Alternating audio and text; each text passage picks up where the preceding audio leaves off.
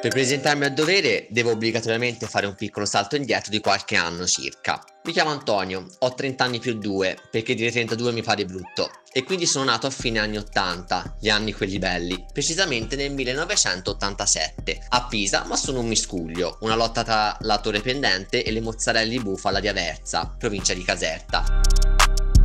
Tre anni fa ho preso il cognome di mia madre, perché era giusto così. Sono alto, corporatura media, capelli rimasti corti castano scuro, simpatico e serio, elegante ma spesso non troppo, un tempo triste e malinconico, ora gioviale, sensibile e stronzo talvolta, uno scorpione passionale e vendicativo quando serve. Altruista, socievole, goloso di dolce ma anche di salato all'occorrenza, amante di libri, film e soprattutto serie tv. Vivo la giornata e sempre pronto al cambiamento.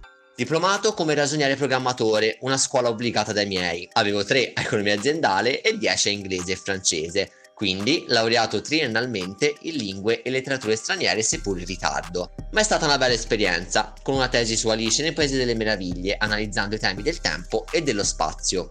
Sono un ballerino tutto fare e pensare che avevo iniziato per dimagrire perché pesavo solo 110 kg danza hip hop inizialmente, che mi ha portato poi a diplomarmi a Firenze per diventare insegnante istruttore e in seguito a ballare in una compagnia di danza. Chi lo avrebbe mai detto? In seguito, nella scuola di danza dove insegnavo, mi sono approcciato per forza di cose. Tra una lezione e l'altra non potevo mica studiare, dormire, andarmene o continuare a mangiare.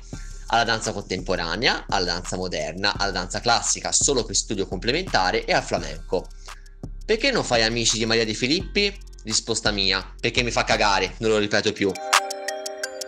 La danza è sempre stata per me una passione, lo è tuttora anche se la pratico di meno. Passione e lavoro, è così che ho iniziato a guadagnare anche due soldi, lavoro quindi da sempre. Ho insegnato danza in numerose palestre e scuole di danza, ho fatto il cameriere, il barista, il banconista self-service, le pulizie, l'insegnante di ripetizioni, il receptionist, capo ricevimento, direttore commerciale negli hotel, il ragioniere in una ditta e il rullo di tamburi, il massaggiatore.